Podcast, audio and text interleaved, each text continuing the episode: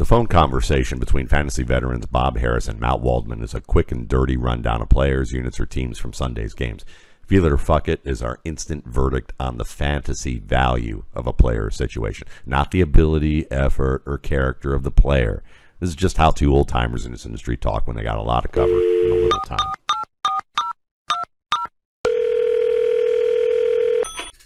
Ah! Aliens!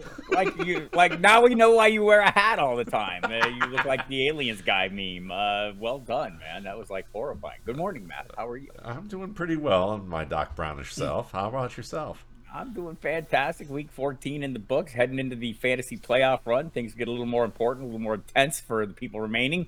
Look, if you're out of the running, there's daily, there's all kinds of things. There's postseason tournaments, so don't feel like you're cut out of the fun. There's still a lot going on. Jump on in the mix, and also uh, get Christmas presents. The early bird special is still available. Matt Waldman. Yeah, rookie scouting portfolio pre-draft, post-draft guide for 2024, which will be available April 1st, and then with the post-draft one week after the NFL draft. Been going now, entering its 19th year, 19th year in the business, and you know you want to be ahead of the game on folks like Lamar Jackson, Patrick Mahomes, Nick Chubb, Cooper Kupp. You know the list, Justin Jefferson. the list, look, the list is long, and you know there's mistakes too for sure. Trey Sermon, you know, Demaryius Thomas, you know, I can think of those guys right off the bat. Uh, pretty good, but still. I think if you're like if you're out there playing in dynasty leagues and digging deeper, I can tell you that I have players on my rosters now I would have no, otherwise never heard of, or not for the rookie scouting portfolio. Look, I cover pro football, right? Yeah. So during the college football season, I'm not watching these players. I have no knowledge of them. So where does my knowledge come from? It comes from the rookie scouting portfolio, and that's why I end up with players on my roster this year: Parker Washington, Xavier Hutchinson guys that you know may just be getting some opportunities coming ahead, and we'll get to see what they do. But but were it not for the rookie scouting portfolio, I have no idea who to be drafting in my dynasty leagues. It's fact, and uh, probably some of you are in the same boat. Even if you're not, even if you just love football, right? if you just love football and you want to sit down and read uh, like about the qualities and attributes that make a player great or not great, and gain an understanding of of the scouting process a little bit as well, because Matt shows all the notes, all the behind the scenes work you get a feel for, for, for how to look at these things for yourself going forward. So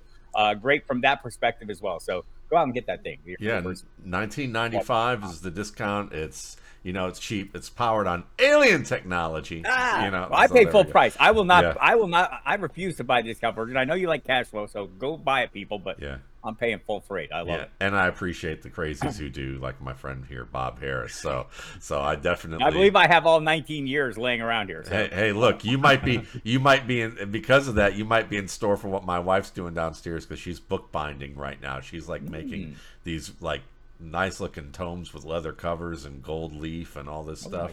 Yeah, she's been doing some. So she's gonna make. She's apparently gonna make some 20, um, um, all 20 editions in in in a leather set. So we'll see. She might do a couple of them. We might give one away. We'll see down the line. Right.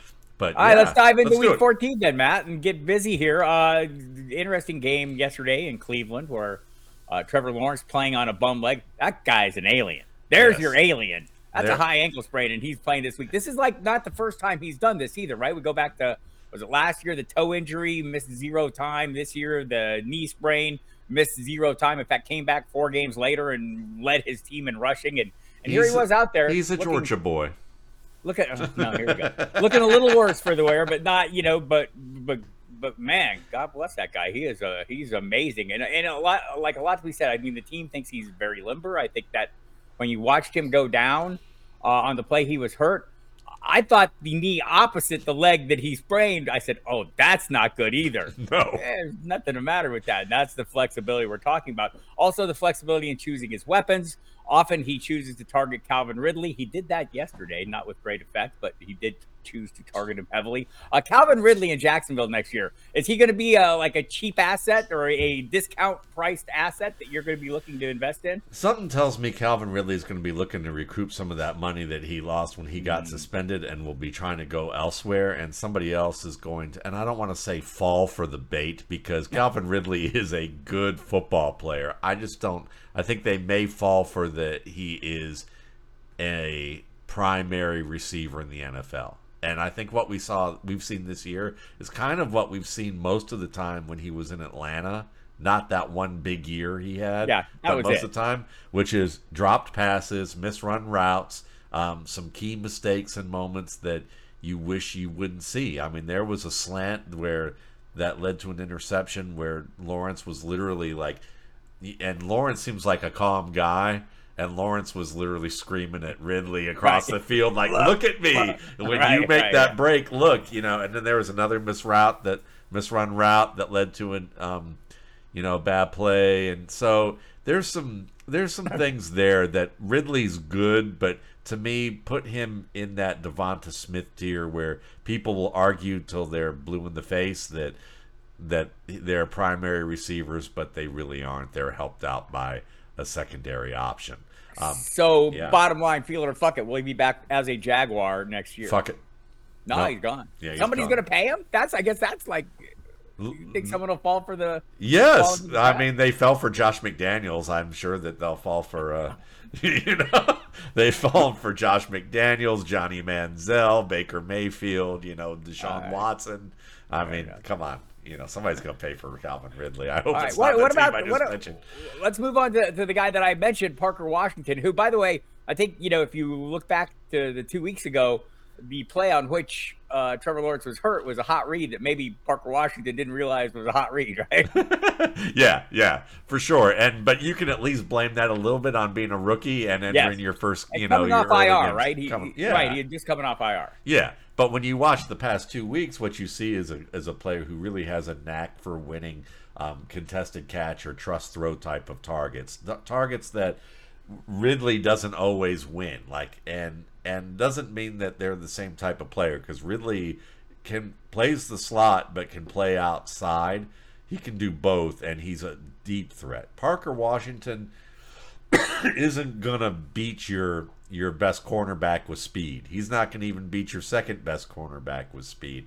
Um, but if he's in the area, he can come down with the football, and he is a trust throw magnet.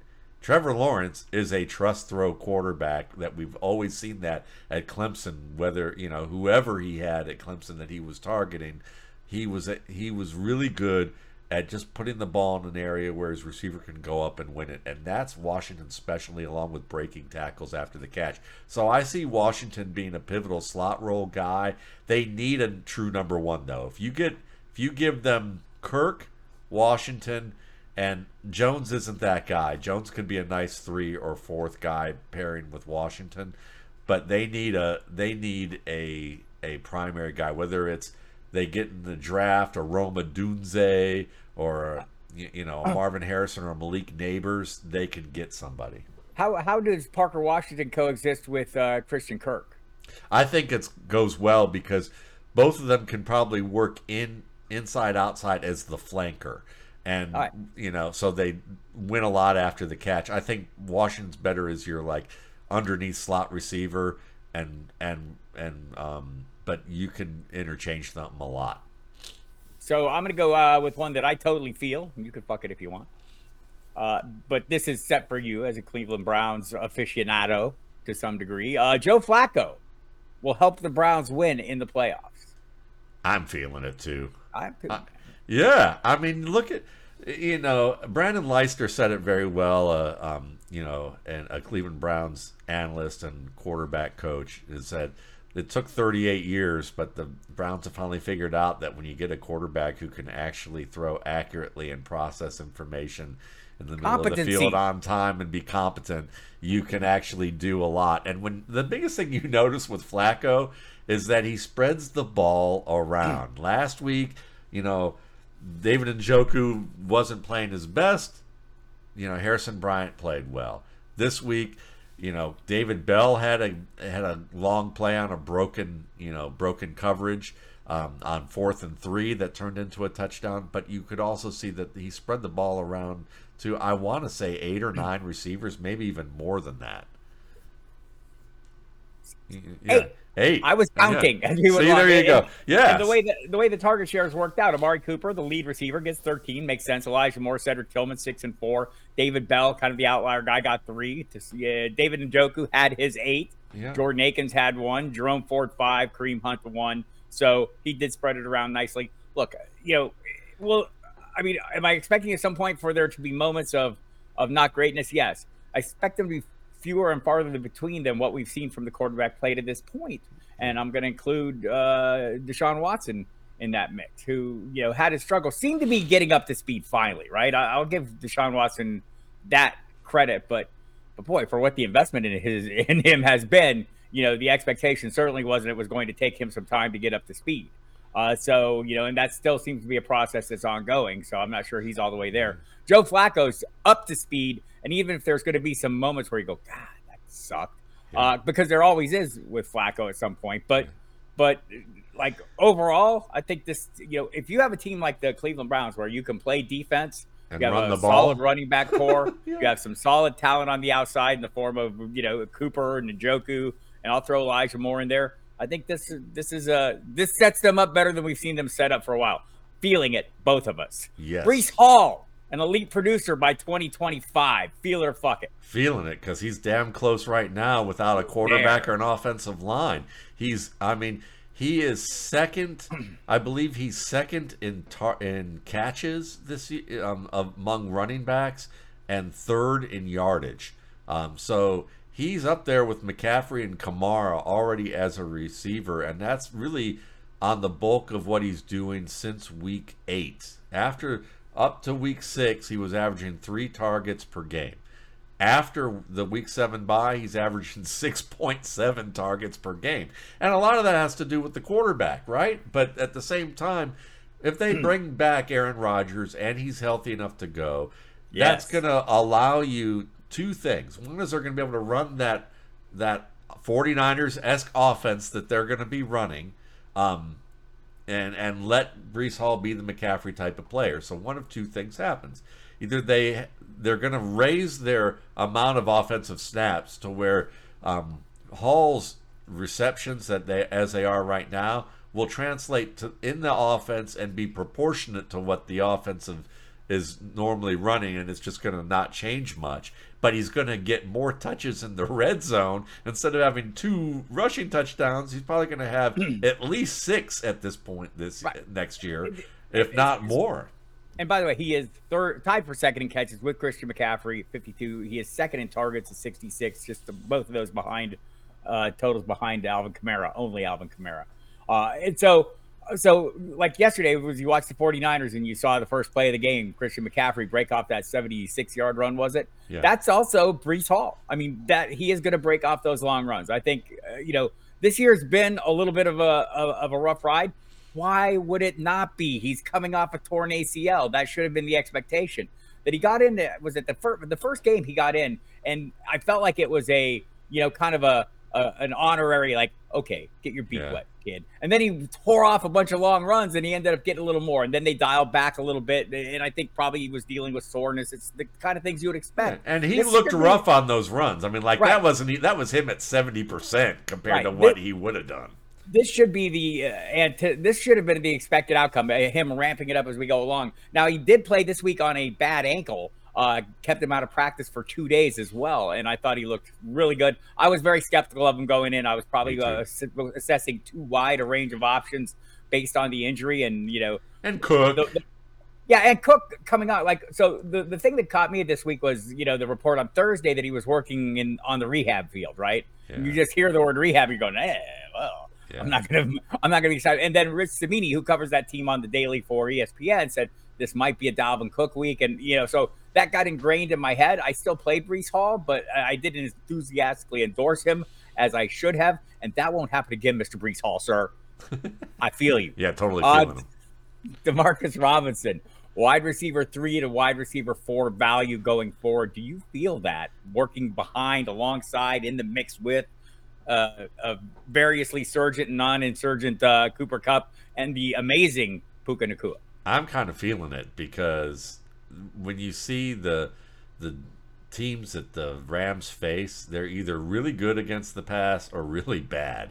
And either way, with especially with Tutu Atwell getting banged up in that game, I mean, Yep. he got he looked like a stunt man. Like, like he was hurting a bunch of different ways on a single play where he kind of the way physics he the was game yeah, yeah, the way he walked to the blue tent looked awful. that looked like you are. It looked gonna like multiple things. Like his Yeah. knee kind of got Like- twisted around, his head banged on the Yeah. ground. There was a I- lot going on. there. Yeah, I was kind of thinking like, isn't someone helping him to this tent? Because he doesn't look like he should be on his feet right now. He's trying to channel his inner uh, Trevor Lawrence. Yeah, he Fuck looked. that card. He looked. I'll just say this: he was tough. He gets a toughness award for just making his way to the tent based on I'm the way you. he got hit. I'm with you. Um, but Demarcus Robinson, I mean, you look at it this way: Matt, Matthew Stafford seems to have a rapport with him, um, and also he has that wily quarterback, veteran type of understanding that look.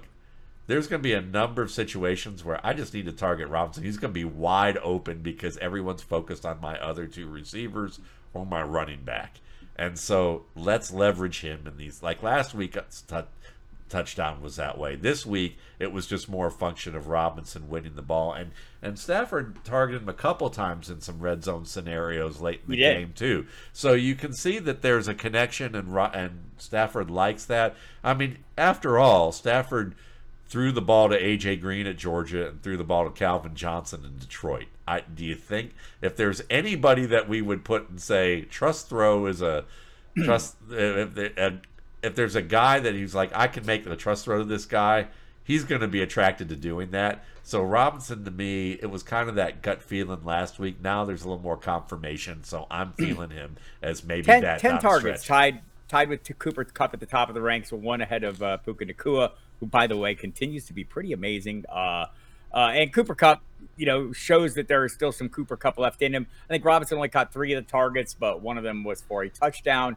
Uh, and, and and I also feel like this is me, just eyeball test wise. I did not study the film. I am not Matt Waldman, uh, but just you know, I think the trust that Stafford has in him, he throws him some tough balls Yeah. right? And you know that aren't, aren't necessarily easy plays to make. So uh, I'm not making excuses for the young man. He can certainly make his own, but I thought he looked pretty damn good. I thought Ezekiel Elliott looked super good, uh, playing in a horrible Patriots offense that tended that just showed up. So we're going to talk about a couple players here on the Patriots. I think we need to acknowledge first that if that's the offense they're going to be playing in, that okay, I might feel them. If it's the offense we've seen for most of the season, the historically bad offense, the offense that in the three games previous uh, set scoring uh, parameters not matched in 85 years in the NFL, losing three games uh, by with the teams that scored 10 points or fewer.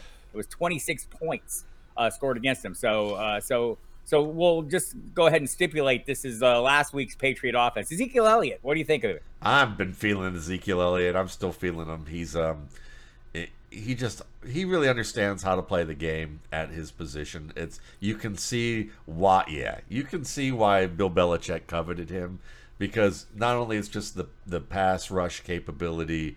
Um, to, to protect there, but what he does as a receiver. I know Dallas fans would say, "Oh, he's not that much of a receiver." Well, you wouldn't have known that otherwise last week against the Steelers in terms of how he made most of his yardage.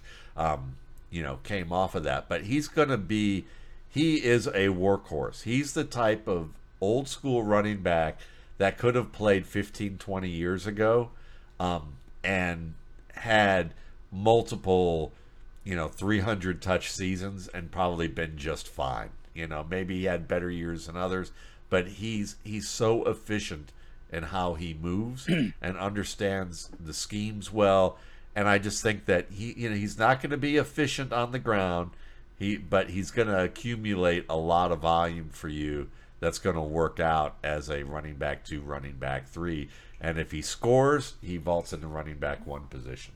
Yes, and and it does look like Rhamondre Stevenson will miss multiple weeks, so we'll we'll be watching that as well. Juju Smith-Schuster caught four of six targets, 90 yards in this game, and on a, on a night when Bailey Zappe hit 19 to 28, 240, three touchdowns with an interception. So uh, semi-competent quarterback play uh, seems to be a key for for any receiver. Was that the case here more so than Juju Smith-Schuster being fantastic?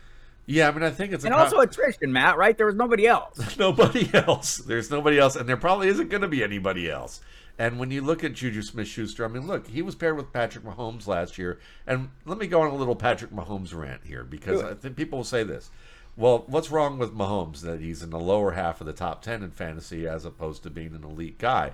And my answer is it's really about bakers and chefs, okay? You have, you know, bakers are the type of players who rely on precision. They're, you know, very game plan oriented. They have they're very reliant on high-end techniques by the book, um, pre-snap reads, players executing exactly the way they need to around them. Um, the recipe has to be exact for the conditions to happen and or have as much control over their environment as possible. Chefs are kind of more like, well, we can adjust the recipe on the fly. If we've got a good team of people, we may even have some happy accidents here. It may work out. They may they have some they definitely have technique, but they, there's a lot more room for error with a with cooking than there is with baking. Patrick Mahomes is a cook. He's a chef. And when you have a team of Tyreek Hill and Travis Kelce, you have two high end players who can be chefs along with him who can adjust. And you need that in an offense that's complex like a West Coast offense. Um, the offense is still good. Andy Reid's offense isn't the problem. I mean, they're still atop their division. But the problem is is that you need wide you need a wide receiver who can be as good at improvising as Patrick Mahomes is to get the best out of Patrick Mahomes. And you're not getting that with Rashee Rice, who they're just basically doing instant meals with by all these scheme plays that are just like screens, RPOs, different things that are only designed to get him the ball, and there's no real improvisation or room there. And they don't have anybody else. And Kelce isn't that big play option. Now, because the the guy who was a little better, you know, in that Rashee Rice role last year but could do more and could you could do more with him in range was Juju Smith Schuster. He's that smart of a player. He just isn't a top end athlete. If he had Tyreek Hill's athletic ability, well, if he had let's say let's say if he had Demarcus Robinson's athletic ability, he would probably be a top 15 receiver in the league right now. But he's not okay. that. But the thing is, he can improvise, he understands the game well and Bailey Zappe it hasn't had his wits beaten out of him like Mac Jones, um, or been frustrated by the fact that his development was relying on some crazy, you know, combination of people. You know, he in fact he was just probably left to the wolves, and Zappe said, "Well, glad I don't have to start in the midst of this right away. You know, I can at least watch and you know, it's like watching how you're going to get executed by somebody else gets executed first. You at least have your plan of attack to see how you can talk your way out of it or maybe change the method, you know. I think that's where Bailey Zappe is and Juju Smith-Schuster kind of benefits. Well, well, a couple things. Uh, coincidentally, my, my, one of my great many nicknames is Happy Accidents. I, we won't go into that, but uh, but also the target distribution in that game. There, you know, we mentioned there weren't a lot of pieces to go around.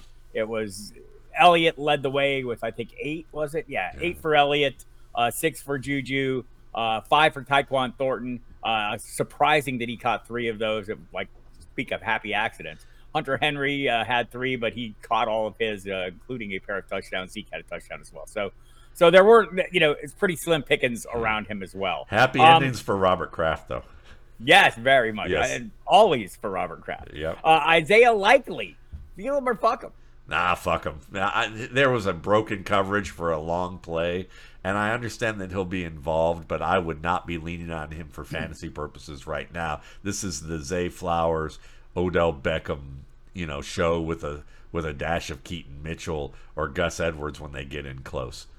I slightly slightly disagree. Okay. In a world where we're streaming tight ends, like I, as long as nobody thinks he's a one for one replacement for Mark Andrews, as long as you have the expectations correct, he's a playable commodity. Like if you're out there swimming in the sea with the Gerald Everett's of the world and you know that crowd then yes, he's a viable streamer sure. and he plays with a pretty good quarterback. And he's a very athletic guy. Like I kind of forgot how athletic he is yeah. uh, until I kind of got the eyeballs on him the last two weeks, and and there's a little of that. So feel him for what he is, but fuck him if you think he's Mark Andrews because he's not that guy. Uh, speed kills, Matt. According to Chase Brown, uh, you feeling or fucking this Cincinnati a rookie running back? I'm totally feeling him, and I'm feeling him because Cincinnati's figured got it right with how to use him. They're using him in the screen game, and they're using him on plays where he does not have to do a lot of reading of the defense. Just toss plays, gap plays, things where it's like hit this hole, hit it hard, hit it fast, use your athletic ability. We'll leave all the other diagnostic stuff to Joe Mixon when we want to run those types of plays where you've got to kind of set up blocks. And Chase Brown has done that very well, and I think that's getting him acclimated and helping him be a little bit more confident in what he executes. And I think it'll help him grow into a, a good player down the line. I think Zac Taylor might be a decent coach. I don't want to overstate my case Look here, right? Uh, Look at that. I don't, I don't want to overstate my case, but over the course of time, I've seen him do things like that, you know, maybe are kind of low key, but making, you know, some of the adjustments to this offense to get Chase Brown involved is one of them. I, I go back to uh, when uh, Chase, Ja'Marr Chase came off his injury, right? Prior to that, they'd been using him as just like a one thing, like the deep threat guy. They came back, and I think out of necessity because he wasn't, you know, all the way up to speed. They started using him on crossing routes, shorter routes, more intermediate stuff, and discovered a whole new uh, avenue to use Ja'Marr Chase, which gives you multiple avenues because he can still do the deep things. But I just, I think some of the adjustments he's made over the course of the season, late last season, Joe Mixon getting up to speed as a runner, they adjusted the way they were, you know, uh, approaching the run game. They they changed the way they were blocking and where they were running him. I just think there's been some some kind of subtle adjustments over the course of seasons that that uh, belie his uh, vanilla look. Are you feeling him as maybe Sean McVay without the stubborn streak? Yes, or without the need for all the attention. All right, maybe I that. like that. Maybe that. Uh, Rico Rico Dowdle, feel him or fuck him. I'm always feeling him, but um, I would say long term, like for the rest of the season, I'd say fuck him unless as anything more than just a um, break the glass in case of emergency, hold on to the end of your roster thing. I feel like this one is a setup for uh, David Tepper somewhere wrote this so we could feel better about Bryce Young. Uh, CJ Stroud without Nico Collins and Tank Dell. Feel or fuck it? I'd say fuck it um, at this point. Um, and I know that you know, maybe Dalton Schultz comes back. Maybe Xavier Hutchinson gets up to speed a little bit faster. Noah Brown gets, gets a little bit healthy. Maybe John Metchie, but I'm not feeling John Metchie. I haven't been feeling him all year. So I'm I'm looking at this, and if you're thinking, oh, he'll rebound and be back to what he was, I don't think so until at least Collins gets back. So if Collins is out for any length of time – I am not feeling this right now. Calf injuries very tricky. People asked uh, asked Joe Burrow the, the, the, and ask Bob Harris. I I had one that like lasted a year. Right, you keep thinking you're past it. You push a little bit harder than you should, and, and it's right back. So uh, hopefully he can get back quickly. I was not getting 24 seven treatment with high end trainers, so probably, and I'm like a very old man, so there are differences. I will acknowledge those differences. Not necessarily an elite athlete. I don't the, the list is long. So there, this is a multivariable equation, though, right? So C.J. Stroud did not play well, had the concussion, so he was he ended up getting hurt. But also there was really tough matchups for the pieces that were remaining. Uh, you know, I'm not going to give up on him at this point, but but but you probably drafted him after whoever else you drafted. Right. So yeah. so hopefully, you know, you haven't narrowed it down. Like, you know, like I kind of advocate for that. Get down your onesie positions to one guy. Uh, this would probably be the argument against that. Things happen especially if you have high end quarterbacks. But if you have like a valuable piece behind him, you'll be glad you did probably at some point. Because uh, I tend to agree. Like, you know, even if you think this was a super tough matchup and it and, was. Uh, and, and it was, it, but I mean, yeah. but but he beat you know the week before he had more pieces and he beat a tough matchup in Denver, right? Yeah. So and, and I think that's the thing we have to understand. I was like, look, the, it was in the rain. The Jets Right. The Jets were able to get a free man in Stroud's face routinely by the time he finished dropping back. Maybe he got one or two reads out and he had to try and take action with multiple guys in his face. But he also, by the time they were in the second half, he was he was not accurate anymore. Like he was throwing the ball consistently too far behind his receivers and getting a lot of plays under. He had a lot of near interceptions in this game, and he's had a lot of near interceptions this season.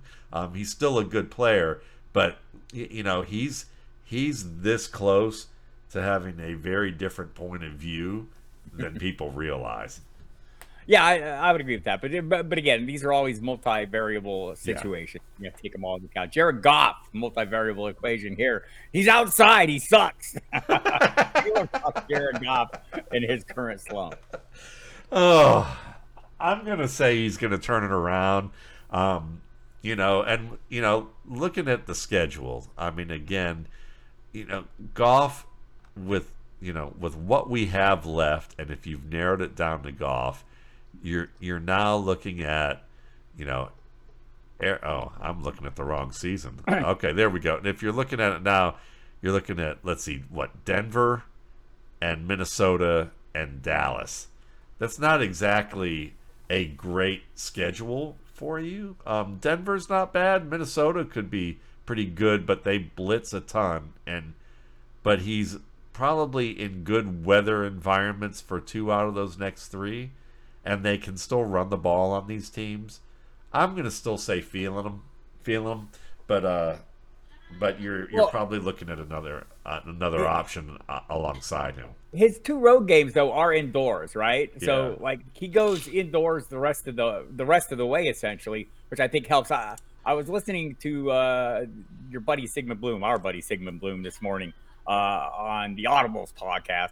Um, and he made a really interesting analogy. I don't know much about baseball, but I kind of got this one anyway. He thinks like the Detroit Lions compared them to the Colorado Rockies, who are a team that's built for their stadium, right? They play at a high altitude and you know, so they don't have much pitching, but they have the hitters that can take advantage of the altitude and that. And he thinks the Detroit Lions are built for their stadium.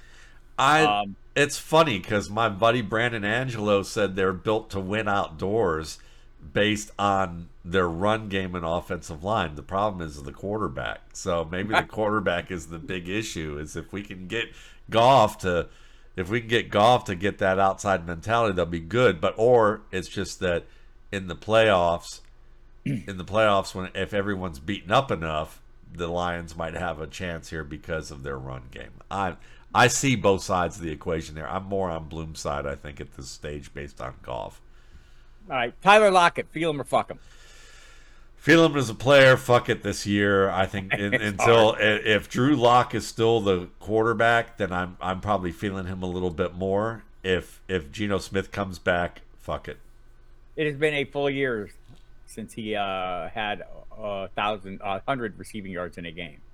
Um, he's he's become like he's always been perceived as more maybe more boom bust than he is right? Like because he has a lot of big games, and I think the busts were fewer and farther between. I think this year that's more. He's more boom if, bust. If Tyler Lockett winds up in Jacksonville, I am totally feeling him. If he doesn't, yeah. If he if he doesn't, then that's a different. Maybe story. Seattle will just take Calvin Ridley off. Maybe they will. I mean, Pete. You know how Pete is. Pete Chris might, Yeah.